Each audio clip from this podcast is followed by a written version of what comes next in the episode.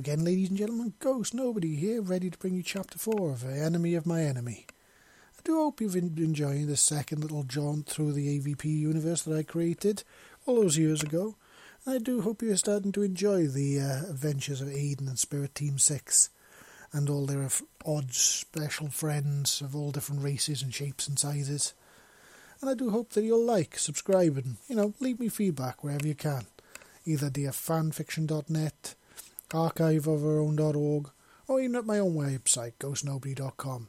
Every comment is well appreciated and very, very, it just, you know, makes me happy to hear from you guys.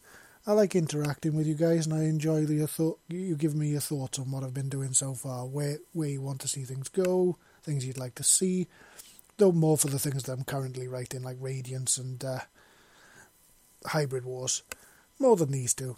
Because at the end of the day, these ones are finished. But it always cheers me up to know what you're thinking of my little job reading them out. So, without any further ado, let's get on with the show, shall we? Oh, and the usual legal disclaimer. I don't own A V P or anything to do with it.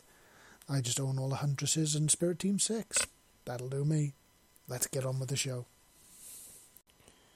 Chapter four. Into the Breach.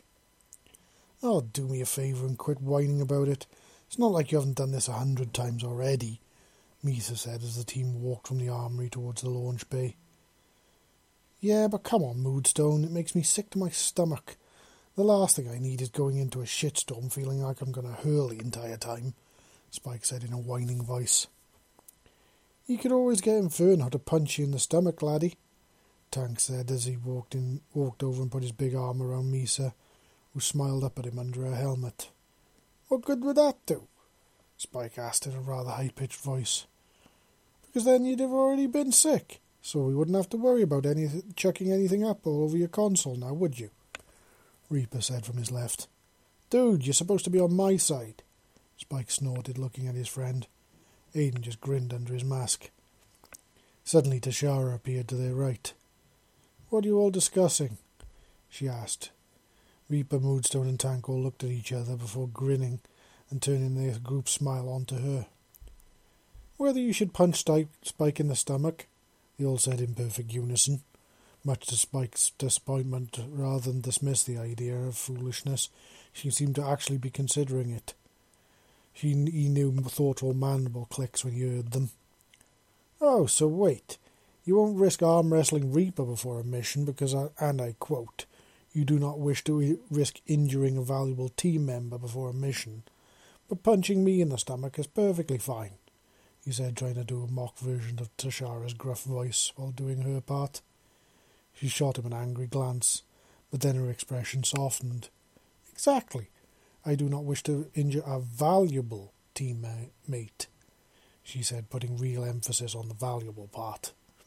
This was instantly met, met by sniggers from Misa, Eden, and even Gregor. Oh, great. Now I know this mission's fucked, Spike said. Misa cocked her head curiously to one side and looked at him while still giggling. And what makes you say that, Spike? She said in between giggles.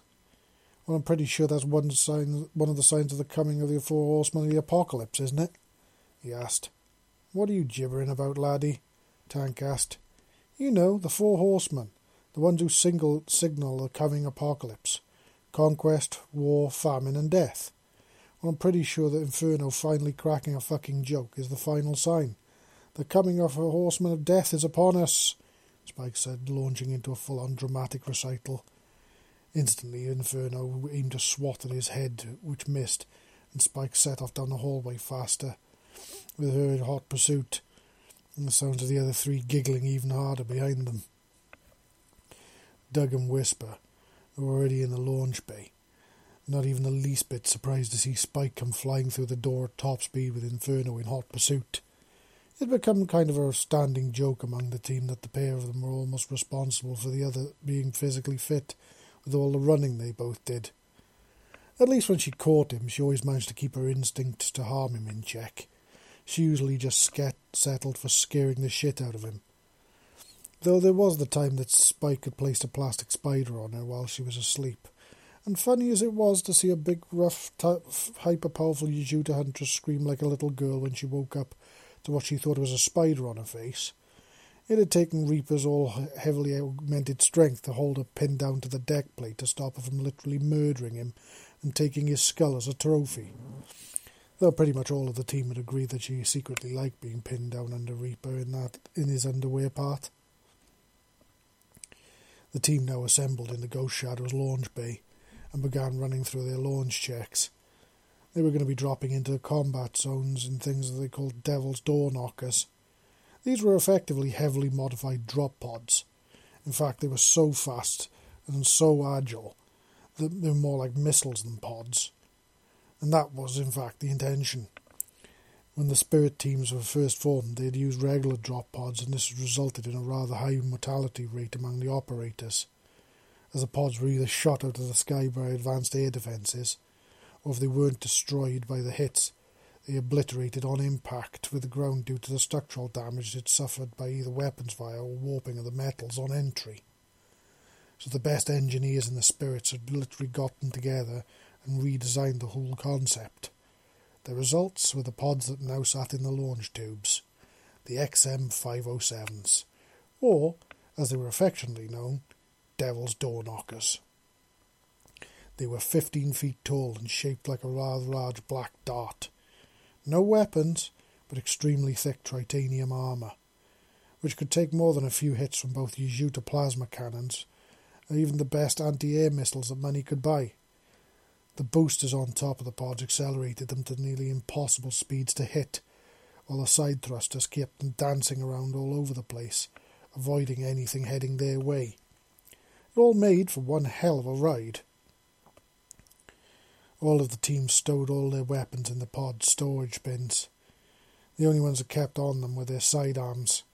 This was because the cabins were so small there was literally no room for them inside the pod. After that, they went through their anti-shaving foam bomb checks, as they'd all fall foul of this particular prank of Spike's more than once. He'd gotten rather ingenious at hiding the damn things. Apparently he found it hilarious when they emerged from the pod ready to go into combat, covered from head to foot in a thick layer of shaving cream. Finally, with their pre-flight and anti-shaving bomb, foam bomb check complete, the team loaded themselves into the incredibly cramped pods.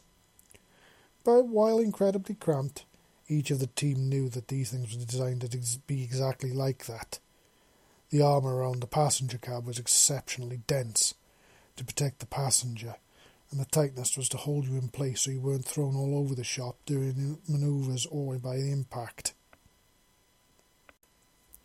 Aiden strapped himself into the pod and closed the hatch in front of him after he was done. Next up was to turn the pod's systems and communications on and sync them up to the Ghost Shadow. This involved pressing a few buttons around the cab until the whole panel lit up like a Christmas tree.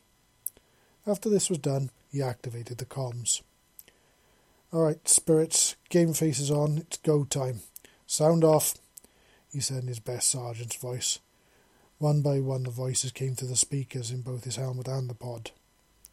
"Spike ready. Moodstone ready. Tank ready, laddie. Inferno ready to hunt. Picasso ready. Whisper ready. Ice ready. And Reaper ready. Queen Bee, Spirit Team six is ready to go," Eden said. "Alright, spirits, comms are good, and your vitals are coming through loud and clear. Sync the tr- pod's drop system to automatic and set the coordinates for the drops to each of your NavComps. Not going to lie to you, this is going to be one hell of a drop with all the flak coming your way. We're going to aim for the outskirts of the city where the flak's going to be its lightest, so you're going to have to hoof it from there or secure vehicles and move to the centre. So Godspeed and good luck out there, spirits. Let's show 'em why we're the best at this," Captain Carter's voice said through the intercom. "Roger that," they all said in near perfect unison. As she finished speaking, Aiden's holographic NaviCom lit up, showing the planet. It showed a route to the outskirts of the megacity of New London. Suddenly a decreasing number came up on the bottom of it. It started at ten and was rapidly counting down. As it hit one, he spoke through the intercom. "Here we fucking go," he yelled, and with a massive rush, his pod accelerated through the drop tube out the bottom of the Ghost Shadow. After a couple of rolls, the pod orientated itself and accelerated to its maximum velocity in the direction of the planet. It always amazed Aiden, the sheer quietness of space. Apart from his breathing in his helmet and the soft beeps of his controls, there was just nothingness, sheer nothingness all around him. Couldn't even hear the engines of his own pod, let alone the others. Above him he could see the other pods through the glass. They were loosely clustered around for the moment, but he knew as soon as the flak started they would break off and head into different drop zones to maximise the problems the anti-air systems would have tracking them all. "Alright, spirits, brace for atmospheric breach," Aiden said into his intercom, and as he was watching his distance counter counting down in his H U D. "Ah, fuck, I hate this part," Spike's voice said through the intercom, and as he did, the whole pod began to shake and bounce. A corona of golden flame lit it up from the outside of the pod's surface, from the super-reinforced carbon glass, as his pod breached the atmosphere. Suddenly the alarm started going off and the words "incoming anti-air detected, beginning invasive manoeuvres" appeared in his head. "Everyone hang on, shit and f- heading towards the fan," he said on his intercom. "Ah, shit, that means we're the fan, right?" Spike's voice replied, sounding panicked. "Hang on to your ball sack, laddie. This is where the fun begins," Tank's voice said through the intercom. "Not helping," Spike yelled as the pods broke formation and began their evasive manoeuvres. The G-forces from the turns that these pods were capable of were pretty much extreme. To Aiden it felt like his blood was being forced from his head to his feet and then back again and then back again. Then the pod began to start doing barrel rolls, trying to shake off three missiles that were chasing him. All the while he kept seeing ground sky, ground sky, ground sky, ground sky through his window. On his next drop he swore he was going to get a set of fucking curtains for the damn thing. But the worst part of this ride was the fact that it was completely computer controlled. You had no input other than to hang the fuck onto your harness and hope the computer was smarter than the computer of the missiles that were chasing you. "Woo, yeah! Come on, you little bastard, you can't fucking touch this!" Tank yelled. Aiden caught a glimpse of his pod directly below him as it went through a series of tight turns, heading directly for a massive circular-shaped white tower building. Plasma bolts sizzled through the air all around him as his pod effortlessly dodged them all. It smashed straight through the top floor of the tower and disappeared from sight, and then he came back over the intercom again. "Tank on the ground and deploying," he said, and suddenly another voice came through the intercom. "Whisper on the ground and deploying," he said, and then another. "Picasso on the ground and deploying," his voice said, and then the final one came in. "Inferno on the ground and ready to hunt," she said. That meant half the team was on the ground and they were gearing up and getting ready to go. But that meant now there were only four targets in the air for the anti-air to go after. As his pod went through another tight, near ninety-degree turn, he saw another pod in the distance spinning through multiple barrel rolls, trying to avoid incoming plasma fire before it smashed straight to the side of a large, square-shaped building. "Ice on the ground and deploying," a voice said through the intercom. Three left in the air now. As he looked down, he saw a pod bouncing around it, down the main road directly below him before slamming into a wall, near enough collapsing it on top of the pod. He wasn't worried, though.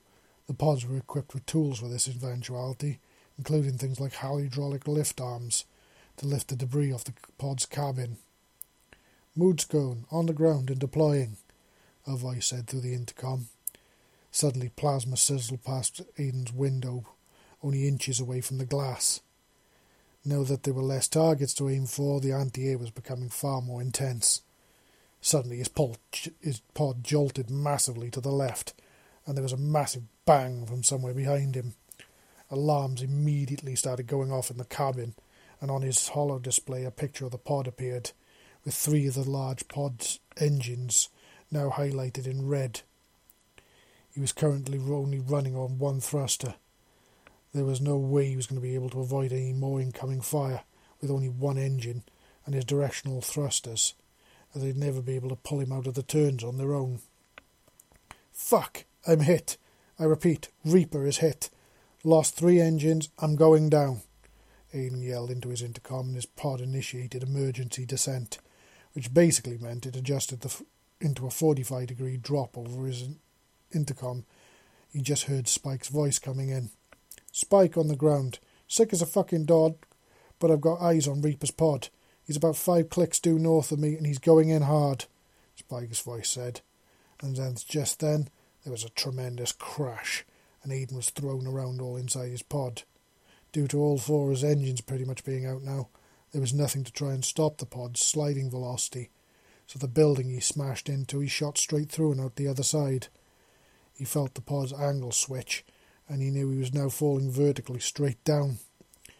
Before she could even think to try and relay any information to the team, the pod slammed hard into the ground with such force that it punched through the road where it hit. Aiden was jostled about so badly inside the pod that even through his helmet his head was slammed hard into the rear of the cab, and he was knocked clean out. From where she was on the top floor of some apartment block super high-rise, she had a pretty good view out over the city. She'd watched as each of her teammates' pods landed before they called in. Well, landed was a loose term, more like slammed into a building or the ground, but at least they were on the ground safely. With only two left in the air, she found herself making a silent prayer to Pyre as she watched the two pods dancing and twisting to avoid anti-air flak. Then she saw Spike's pod ground itself in her building, about eight clicks from her position, and that only left Aiden in the air. And I felt her heart begin to pound harder. She didn't know what it was about this particular woman, but there was something powerful that softened her defences around him. Despite being one of the most powerful and skilled operators that she'd ever known of any species, there was a real gentleness to him. He was such a kind and caring male that that contrast in his personality often shocked her. In battle, he was fearless, and often been described by both enemies and friends alike as a force of nature, and that's if you saw him coming. Given that he was an assassination specialist, that was most often not the case, as most of his targets never got the privilege of ever looking him in the eye before they even knew he was there. But to her, he'd always been kind and even gentle. He always made a point of trying to include her in conversations, and always tried to get her to give her opinion on any matter that they were discussing. Tashara remembered when she had first joined the Spirit Team six. She had not trusted anyone, and she'd been very standoffish with the entire team. But it was Aiden that had walked right up to her, bold as brass, and introduced himself. Something about his bright, intelligent eyes had told her right from that moment that she could trust this woman with her life, and she had ne- he had never let her down. And the more missions that they did together, and the more times they fought side by side, only served to strengthen that already unbreakable bond. She had found herself marvelling often at his amazing inner strength, a point that often hit home when she remembered how he'd gotten all of his cybernetics. She had seen this male go through more pain than any other four people she knew, combined, and somehow still come out the other side smiling that goofy smile of his. The one always seemed to make her heart melt in her chest when she saw it. Then, as she watched, she saw a missile strike the engines of Aiden's pod with a huge ball of flames, before she saw his pod screaming through the sky, trailing a large black trail behind it. Her heart was now felt like it was trying to escape from her chest as she tracked it across the sky, until she lost sight of it behind the buildings. Suddenly she heard Spike's radio call relaying, relaying Aiden's last known position to the team. Immediately she powered up her dual plasma casters and turned to find the exit. Fuck the mission for the moment. She was going to get her friend back. The first thing Aiden heard as he started to come to was the ringing of alarms inside his pod. The loud beeping noises pierced his head like a thousand knives, all stabbing him in the brain.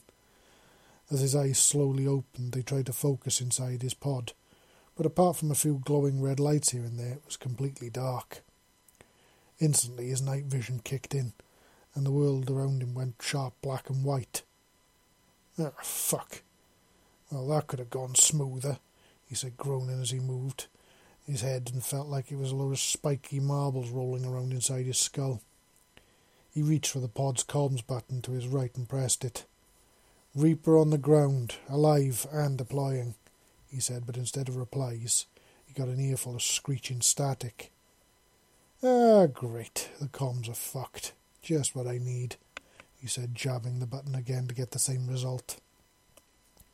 Reaching down to his left, he located a large twist handle, and he cranked it around to the left. He heard the motor that lifts the canopy up start to grind as it tried to lift the canopy away from him.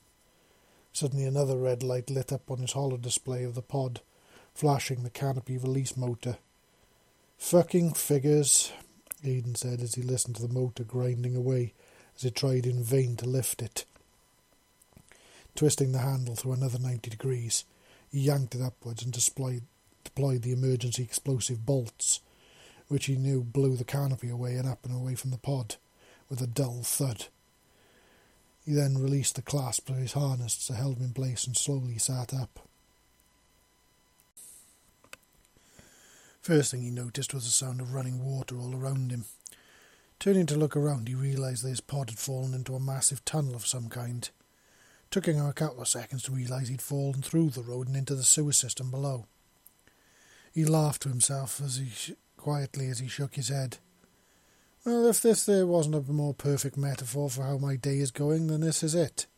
Got shot down, and now have to wade knee-deep through shit. Just perfect, he said, releasing the remaining harness clasps and climbing out of the pod onto the outer hull. It was at that point that Aidan noticed the spider web of cracks running through his helmet's visor. Slowly he removed it from his head and turned it over in his armoured hands. There was a huge dent in the right side of the visor. It was all cracked all over it. Well, that explains the fucking headache, then, he said, looking at his damaged helmet.